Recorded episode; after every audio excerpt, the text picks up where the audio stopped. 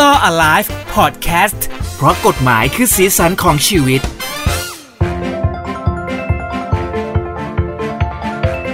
สวัสดีครับผม สวัสดีครับพี่เจ เจอกันกับ Law Alive ในหูดีพอดแคสต์เพราะว่ากฎหมายคือ ซีซันของชีวิตนะครับ กับผมเจพัสวรรณแล้วก็ทนายชาติด้วยนะฮะ ใช่ เราเจอ ครั กับ นอีกหนึ่งสัปดาห์ และสัปดาห์นี้ครับ เราก็จะมาพูดคุย จริง ๆ แล้วมันก็ไม่เชิงแบบว่าเป็นกฎหมายโดยตรงหรอกนะ แต่ผมเชื่อว่านี่คือสิ่งที่เราหนีไม่ได้ เขาบอกว่าในชีวิตคนเรานะครับมีเรื่องของเวลาที่เราไม่สามารถย้อนกลับไปได้ แล้วก็เรื่องของภาษีที่เราไม่สามารถหนีมันได้ โอ้โหดราม่ามาเลย อื มี ร้อง โจแบ ไห้ ล็ค เลย เนี่ยร้องไห้เลย เพราะว่าโดนย้อนหลังบ่อยมาก อ๋อโอเค พี่เจเนี่ยพูดเรื่องนี้ก็ดีก็คือว่าช่วงเนี้ยมันเป็นช่วงปลายปีพอดี อืม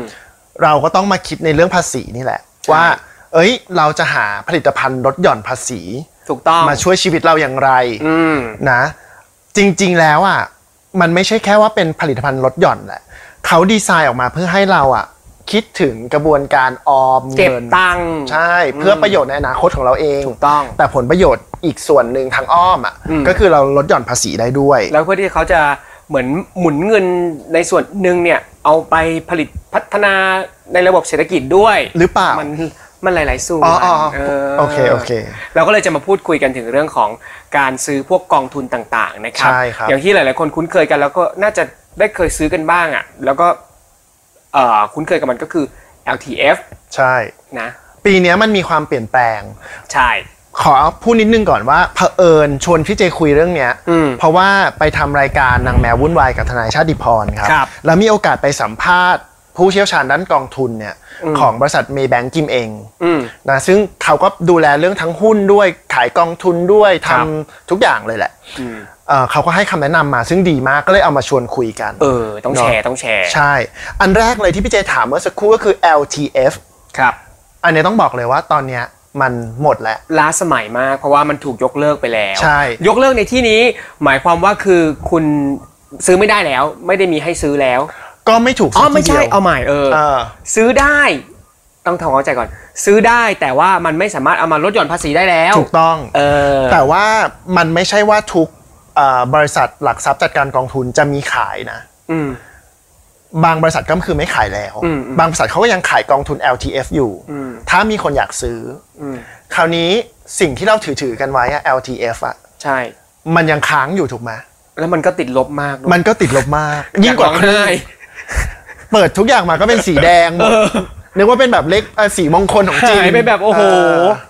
ทรมานกันเลยทีเดียว สิ่งที่เราถือไว้ก็ยังต้องถือต่อไปครับ ใช่ รอวันมันกำไรนะ รอวันมันกำไรแล้วค่อยขาย อืม อันเนี้ยกองทุนมันก็ยังดำเนินไปเรื่อย ใช่ ๆเอ่อจะขายก่อนครบกำหนดไม่ได้นะ อืม เพราะว่าเราใช้สิทธิ์ในการล ใช่ ดหย่อ ใช่ นไป ใช่ แล้ ใช่ ว ใช่ ถ้าเกิดขายครบขายก่อนครบกำหนด จะมีค่าปรับใช่ อันเนี้ยก็จะเป็นเรื่องใหญ่เลย ถูก ใช่ไหมครับอ่ะต่อมาคราวนี้อะไรมาแทน LTF พี่เจรู้ไหม รู้ครับ นั่นก็คือ S S F ซึ่งเขาโฆษณากันเยอะมาก ใช่ นะตามเนี่ยสื่อวิทยุเองหรือว่าทีวีต่างๆ เองเขาก็มาโฆษณาตัวนี้ว่านำมาลดหย่อนนะ แทน L T F นะ บางคนน่ะอาจจะงงงๆกับ S S F อยู่ว่ามันคืออะไรครับ มันคืออะไรที่พูดยากมากเลย ครับ S S F เนี่ยผมพูดทุกครั้ง มันเป็นอะไร ก็ ที่พูด คือลิ้น ยาก พันมาก S S F เนี่ยนะครับ ย่อมาจาก Super Saving Fund อืม กองทุนรวมเพื่อการออมครับ ครับ ก็คือเป็นตัวใหม่ เกณฑ์ของมันเลยก็คือว่า อันนี้ต้องถือ 10 ปี อืมฮึ เดิม LTF ต้องถือ เจ็ด 7 ปี ปี บวกหัวท้ายปฏิทิน เอออันนี้เป็นคำพูดที่ดีมาก เขาบอก LTF เนี่ยถือตามปีปฏิทิน ใช่ แต่ SSF ถือตามปีจริง ๆ ซื้อเมื่อไหร่ครบ 10 ปีเมื่อวันที่ 10 ปีนับจากซื้ออะสมมติพี่เจซื้อ สมัยก่อนเนี่ยเราซื้อ LTF เดือนธันวาใช่ป่ะ เออ มันจะนับไปนับ นับไปแล้วหนึ่งปีใช่ อันนี้ไม่ใช่ อ๋อ มันไม่ได้นับแบบ ไม่ได้นับแบบเดิม ใปี แล้ว คือนับวันชนวันอะครบ 10 ปี ต้องให้ครบเลยจริงๆ ต้องให้ครบก็สคือมมติ เศร้า คุณซื้อ เลย วันที่ 31ธันวาคมปี 63 ก็ต้องบวกไปอีก 10 ปี ก็ต้องเป็น 73 ต้องเป็นต้องเป็นเออวันเป็นธันวาคมวันนั้นด้วยถึงจะ อ่า เลิก อ่า ถึงจะขายได้ ใช่ โอ้โห เออ อันนี้เพิ่งรู้เลย ใช่ ก็คืออันนี้ก็เพิ่งรู้จากคนนี้แหละที่ไป ยั สัม ไม่ได้ ภาษณ์ นี่ มา ยังไม่ได้ซื้อเลย S S F ใช่ มันเปลี่ยนเกณฑ์เพราะให้เรา เออ ถือนานขึ้นนะครับ อีกส่วนหนึ่งก็คือว่าเอ่อเกณฑ์สูงสุดในการซื้อได้อะพี่เจ มันแค่ 2 0 0 0 0 0 บาท อ่ะฮะ แต่ว่าไม่เกิน 30%ของรายได้ อันไหนอันไหนถึงก่อนอะ อืมอืม ได้แค่เกณฑ์นั้น อืมอืม นะครับ แล้วก็ มันน้อยลง มันน้อยลง เนาะจาก ใช่ LTF อ่ะ ใช่ เพราะสองแสนบาท ก็คือคนเงินเดือนเยอะๆอะปกติเขาซื้อกันแบบสามแสน ใช่ อยู่แล้ว โอ้โหซื้อกันหลายแสนเลย ใช่ ห้าแสนหกแสน ใช่ใช่ เพราะฉะนั้นอันเนี้ยเกณฑ์มันน้อยลง ก็จำไว้ว่าสูงสุดไม่เกิน 2 0 0 0 0 0 บาท หรือ 30%ของรายได้อันไหนถึงก่อน ก็ต้อง อืม เป็นไปตามเกณฑ์นั้นนะครับ อืม แต่ว่า S S F ก็นำมาลดหย่อนภาษีได้เหมือนกัน ครับ แล้วก็ส่วนใหญ่เขาเน้นในการลงทุนพวกเอ่อตราสารหนี้หุ้นกองทุนอสังหาริมทรัพย์หรือว่าทองคำอะไรพวกเนี้ย อืม ซึ่งสมัยก่อน LTF อ่ะมันเน้นเอิ่มไปที่ลงทุนในประเทศประเทศไทย อืมอืม แต่ S S F เนี่ยมันไปไป ไปหมด ทั่วแล้วอ่ะมันก็มันก็จะเขาเรียกอะไรอ่ะ มีความเติบโตมากกว่า อืม ผลผล หวังว่าอย่างนั้น เอ่อรายได้อาจจะมากกว่า แต่ว่าในยุคโควิดก็ไม่น่าจะมากกว่า ค่อนข้างเศร้า แล้วทีนี้เราก็ต้องไปพูดถึงตัวอื่นๆด้วยที่มีการเปลี่ยนแปลง ใช่ ใช่ไหม อีกอันหนึ่งก็คือ RMF ครับ ซึ่งบอกเลยว่าทุกคนรู้สึกว่ามันไกลตัวมาก จริงเนี่ยเป็นคนหนึ่งที่เพิ่งจะเริ่มซื้อ IMF มาประมาณปีหรือ 2 ปี เพราะว่าพี่เจอายุถึง ขอโทษครับ พูดถึงอายุเลย ไม่แต่จริงๆมีรุ่นน้องบางคนที่เขาเขาเขารายได้เยอะแหละ แล้วเรา ใช่ เคยรู้ว่าเขาซื้อ IMF จนเขาวางแผนเกษียณเขาอะเฉพาะ IMF อะวันที่เขาเกษียณห้าหกสิบป่ะ IMF นี่มันได้ต้องออกมาตอน ตอน ายุเท่าไหร่ 55 ห้าสิบห้าเขาจะมีอยู่ 30 ล้านเลยนะเขาเคยเล่าให้ฟัง จริงเหรอ จริง นี่ตกใจมากเหมือนกัน ใช่ แต่เขาเป็นคนรายได้เยอะ เนี่ยเหมือนกันเมื่อวานที่ไปคุยกับผู้เชี่ยวชาญเขาก็พูดเลยบอกว่า จริง ๆ อันเนี้ยเป็นข้อข้อผิดอะที่ทุกคนรู้สึกว่ามันไกลตัว อืมที่ เขาบอกว่า ใล้ๆอืม หลักการของการออมเงินและการลงทุนที่ดีที่สุดคือระยะเวลา ยิ่งคุณออมนานเท่าไหร่ ผลตอบแทนมันจะสูงขึ้นตาม ใช่ ลำดับ ใช่ เพราะฉะนั้นน้องๆทางบ้าน หรือคนที่เริ่มทำงานแล้วมีรายได้ ในเกณฑ์ที่ต้องเสียภาษีแล้วอะก็อยากกระตุ้นเลย ว่าให้สนใจในเรื่องของการลงทุนแบบเนี้ยไม่ว่าจะเป็น S S F หรือ I M F I M F เนี่ยครับมันเป็นเอ่อชื่อภาษาไทยก็คือกองทุนรวมเพื่อการเลี้ยงชีพนะครับภาษาอังกฤษคือ retirement mutual fund เนาะ มันก็มีเกณฑ์ของมันเหมือนกันพี่เจ บอกว่า ซื้อได้สูงสุดไม่เกิน 5 0 0แสนบาท อืม หรือว่าไม่เกิน 30%ของรายได้ อันใดอันหนึ่งถึงก่อนเหมือนกัน อืม แต่พี่เจฟังอย่างเงี้ยพี่เจจะคิดว่า อ๋อแปลว่าซื้อ S S F ได้ 2 0 0 0 0 0 I M F ได้ 5 0 0 0 0 0 ใช่ไหมไม่ใช่นะจ๊ะเขาบอกว่าเมื่อเอา S S F S S F เห็นไหมพูดไม่ได้ รวมกับ I M F แล้ว เออ และรวมกับกองทุนสำรองเลี้ยงชีพหรือ provident fund แล้ว เออ และรวมกับประกันออมทรัพย์ที่เราซื้อตามธนาคารพวกนั้นแล้วอะ เออ ทั้ง 4 อย่างพวกเนี้ยจะต้องไม่เกิน 5 0 0แสนบาท อ๋อเหรอ ใช่ รวมแล้วจะต้องไม่เกิน 5 0 0แสนบาท เพราะฉะ นี่ นั้น คือกฎใหม่เหรอ กฎหมายครับ กฎใหม่ของปีนี้เลยเหรอ ปีเนี้ยที่เราจะยื่นปีหน้าเนี่ยเออ นี่มีการเปลี่ยนเหรอไม่อันนี่ตกใจจริงๆนะ ตกใจใช่ไหม เพราะว่าปกติก็ซื้อประกันแบบ ก็แสนกว่าบาทแล้วป่ะต่อคนน่ะ ก็ ถูกป่ะ คือต้องดูไงว่าเราอ่ะเป็นคนที่เอ่อมี provident fund หรือเปล่า มี ใช่ไหมแล้วเรามีซื้อประกันออมทรัพย์หรือเปล่า มี ประกันที่เรียกว่าประกันบำนาญอะ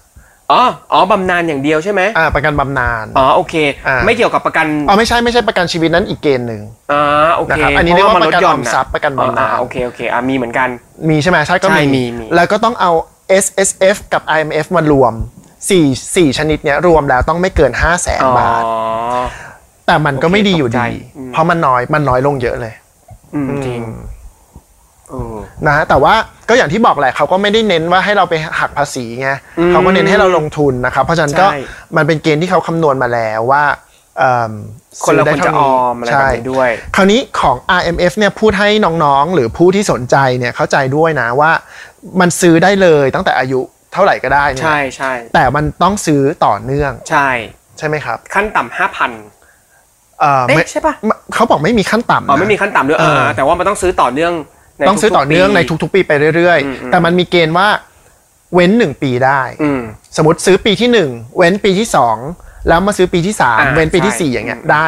แต่เขาไม่แนะนำเพราะเดี๋ยวยูลืม เออจริง พอถ้าลืมแล้วมันเว้น 2 ปีติดกันปุ๊บอะสิทธิ์ทั้งหมดขาดเลย เออ อ่ะอันนี้ก็ไม่ไม่แนะนำให้เว้น แล้ว IMF เนี่ยอย่างที่เพิ่งซื้อมาล่าล่าสุดเลยที่เพิ่งลงทุนมา คือซื้อมานิดเดียวเองแต่ว่ามันก็ยังกำไรนะ ไม่เหมือนกับกองทุน LTF หรือว่า อ๋ออ อะไรที่แบบตอนนี้ขาดทุนย่อยยับ ซึ่ง ครั เขา บ บอกว่า IMF มันค่อนข้างจะ ไม่ค่อยผันผวน ส่วนใหญ่มันค่อนข้างจะบวกเหมือนกัน ใช่เพราะมันเป็นถือระยะยาวๆอะไรเงี้ อื ย มอืมอืม แล้วก็อีกเกณฑ์หนึ่งนะก็คือว่าการที่คุณจะได้สิทธิ์ไอ้ตรงเนี้ยคุณต้องถืออย่างต่ำห้าปี อืม คราวนี้คนจะงง คือมันหมายถึงคนแก่ๆหน่อยแหละ อืม ที่แบบสมมติว่าไปซื้อตอน 51 อืม ปรากฏว่า 51 52อ53 54ืม 55 ตรงเนี้ยต้องดูว่ามันครบ 5 ปีไหม อืม ถ้าซื้อแล้วมันนับเวลาได้ไม่ครบ 5 ปีอ่ะมันจะไม่ได้สิทธิ์ในการลดหย่อนอะไรพวกนั้น อ๋อ เออเพราะฉะนั้นก็คือต้องต้องคำนวณว่าซื้อ 5 ปีด้วย อืม แล้วก็ต้องต้องเว้นไม่เกินปีเว้นปีด้วยเออมอต้องคำนวณดีๆ เพราะฉะนั้นก็เลยแนะนำว่าอย่าไปเว้นเลย ใช่ก็ซื้อซื้อไปเถอะ ซื้อยาวๆไปเลย นะมัน นะครับ นิดนิดๆหน่อยหน่อยๆมันก็ก็ถืบาง อว่าซื้อต่อไป บางปีเราอาจจะเงินน้อยก็ซื้อน้อยหน่อย ใช่ บางปีเงินเยอะก็ซื้อเยอะหน่อย อืม เนาะ นะครับอ่ะอันนี้ก็เป็นคร่าวๆมีอะไรเพิ่มเติมอีกไหมครับ ไม่น่ามีแล้วนะครับ แต่ว่านี่จะไปคำนวณแล้วครับว่าจะซื้ออะไรบ้าง เออจริงๆมันต้องเป็นเรื่องที่แบบปวดหัวมากเลยรู้ป่ะคือ ใช่ ไม่คิดว่าตัวเองทำงานแล้วจะต้องมานั่งแบบดูแลเรื่องภาษีของตัวเอง อืม มัน แต่มันก็เป็นสิ่งที่ดีนะอย่างที่บอกคือ นอกจากเราได้ดูเรื่องภาษีแล้ว เราก็ได้ลงทุนอะแล้วอย่างเงี้ยมันฟิกซ์ไปเลยว่ากว่าเราจะถอนได้คืออายุ อืมก็เหมือนพยายามบังคับตัวเองเก็บตังค์ 55 อย่างน้อยเราก็มีเงินใช้อะพี่เจ หวังว่ามันจะมีค่าพอให้เราใช้ เมื่อเราถึงจุดนั้น เพราะว่าเราลงครั้งละห้าร้อย เราลงน้อยมากจริงๆอ่ะคุณผู้ฟังก็อย่าลืมแล้วก็ดูแลเรื่องของการเงินตัวเองด้วยแล้วกันนะครับ เป็นห่วง ครับผม ห่วงตัวเอง เหอะ คุณผู้ฟังบอกอ่ะโอเคนะครับวันนี้หมดเวลาแล้วของหูดีพอดแคสต์กับเราออนไลฟ์เพราะกฎหมายคือสีสันของชีวิตนะครับ ครับ เจอกันโอกาสถัดไปครับบ๊ายบาย สวัส ค ดี รั ครับ บ h o ดี้พอดแคสต์ฮูดี้พอดแคสต์เรื่องที่คุณฟังแล้วต้องร้องว่าฮูดี